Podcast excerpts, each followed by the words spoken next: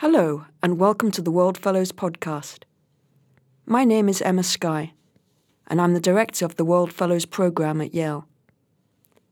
My guest today is Beverley Ho. Bev, welcome to the podcast. Thanks, Emma. So, Bev, you're from the Philippines. Tell me about, you know, yourself as a kid. What did you want to be when you were growing up? Well, um, my mother is a doctor, and so when I was young, she was my role model. I'd see her um, looking after relatives, then slightly thereafter, looking after my teachers, um, patients, generally people in our neighborhood. And I guess that was a very big inspiration for me. I didn't need to think. All I told myself was I wanted to be like her, not really minding what her specialty was, but I just wanted to be a doctor like her. And did you think of your, you know, did you dress up in a white coat like doctors? Did you have a stethoscope around your neck? Absolutely. And I think all parents like try to encourage that from their kids, especially they're from the same profession.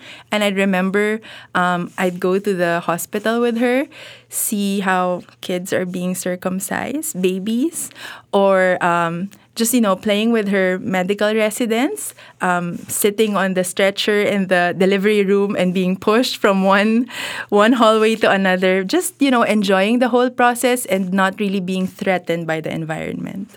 And were you did you were you born and bred in Manila? Yes. And what's that like as a city to live in? Um, when I was younger, I would say that first traffic wasn't that bad pollution wasn't that bad as well. Um, so growing up, um, we lived in a two-story apartment. Um, every Sunday, there was an opportunity to go to the park, ride the bike with my father. Um, you know, take swimming lessons during the week. I would say it was. Um, you know, there was really good work-life balance, um, but slowly thereafter, when I started going to college, um, that's when I started seeing what the real Manila really was. Um, but you said when you started going to college. So did you go to college to study medicine? Um, so in the Philippines, we follow the American system. So we go for a pre med course first before going to medicine. So you did study and you did train to become a medical doctor? Yes. And did you ever practice as a doctor? Um, only very briefly. Um, I worked at my mom's clinic um, on days where she couldn't, um, but that was largely because early on in my medical schooling, there was a realization that this is something that I probably don't want to do on a day to day basis. So, if you're not a doctor, then what did you go to do? So, I would say I'm a doctor of the system, of the public health system. Um, I'm, I now work um, as a public health practitioner, um, largely in the policy space. Um, in the last 10 years, I shifted from being part of the government um, to doing consulting work, just advising government, and to a certain extent, asking for money from government, um, founding my own um, NGO. Yeah. So, what are the biggest health challenges in the Philippines? Um, I would say that we have, in terms of burden of disease, it's easy to say, okay, we still have this um, resurgence of outbreaks from vaccine hesitancy. But at the same time, we have growing um, cases of non-communicable disease. You know, people suffering from lifestyle diseases out of poor diet and um, stress, stress, stressful lifestyle. Um, but actually, underneath all of that is, um, I would say that our inability to manage these problems um, could be traced back to first um, institutional capacities. Um, as we have been, ha- as we have become wealthier as a country, we are now less dependent on foreign assistance, which also means that there's really no one who's going to help us do the things except ourselves. And so, managing a more complex health system where the issues are not just one dimensional is going to be our challenge in the next few decades. And not having enough people to man your governments, your social health insurance systems, um, not just your hospitals or clinics, is actually a very big problem. Um, and the next biggest issue would I say be um, inequality.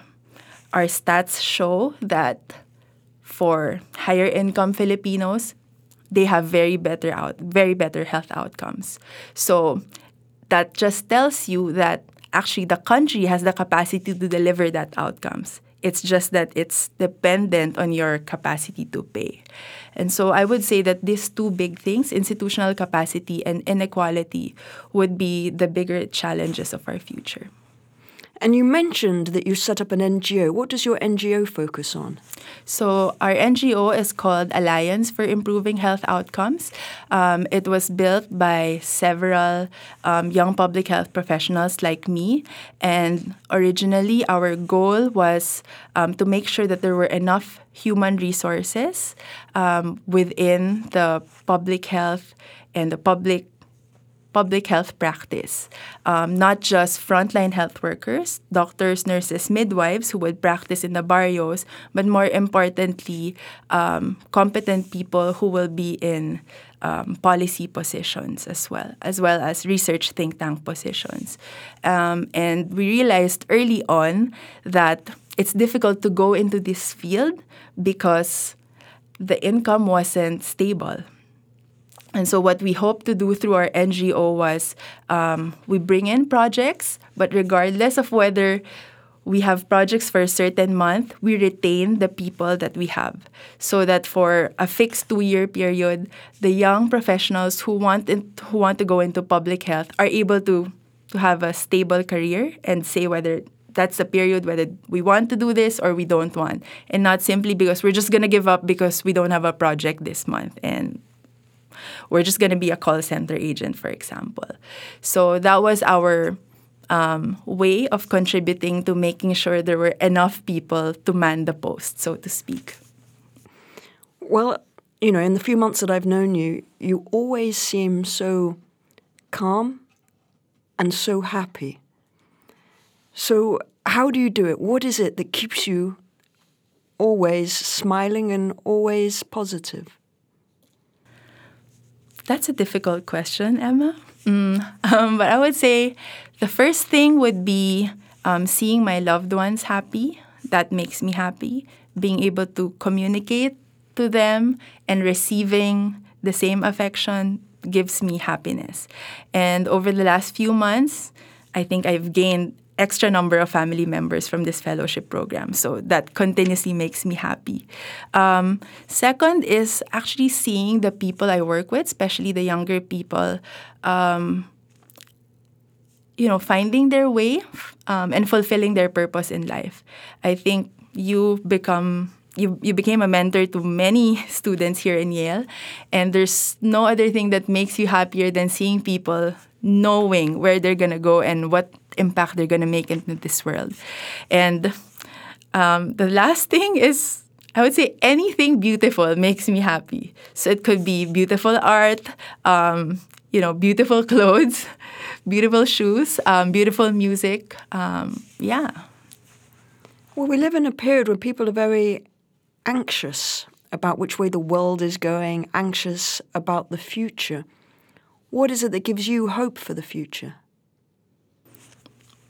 First, um, is the new generation, the young people that I constantly interact with. Um, no matter how negative we may read about being millennial would be or Gen Z would be, um, I often find a lot of them still very thoughtful about how they want to make an impact in this world. Um, and it's not so much just about competition or being excellent. And that that's refreshing for me that people actually want to make things better. Um, second is technology. Um, it's shaping, especially the field that I'm in, medicine. Um, and I see it as a very big opportunity to spread more of the good things, of the good outcomes that has happened over the last century.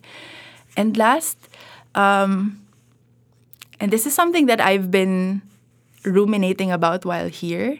um, is the increasing appreciation of people about the importance of sense of community, um, which I think got lost um, along the way when we were too STEM focused, like science, math, you know, like all the cognitive stuff. Um, and it distracted us from taking care of each other. And I, and I really strongly believe that this like kindness among people is um, if if we're able to cultivate its importance um, and even like equate it with all the other things that we feel are important now, um, those are going to be the big things that can make us become super hopeful about the future. Well, Bev, we're really going to miss you here at Yale. Thank you very much. Thank you, Emma.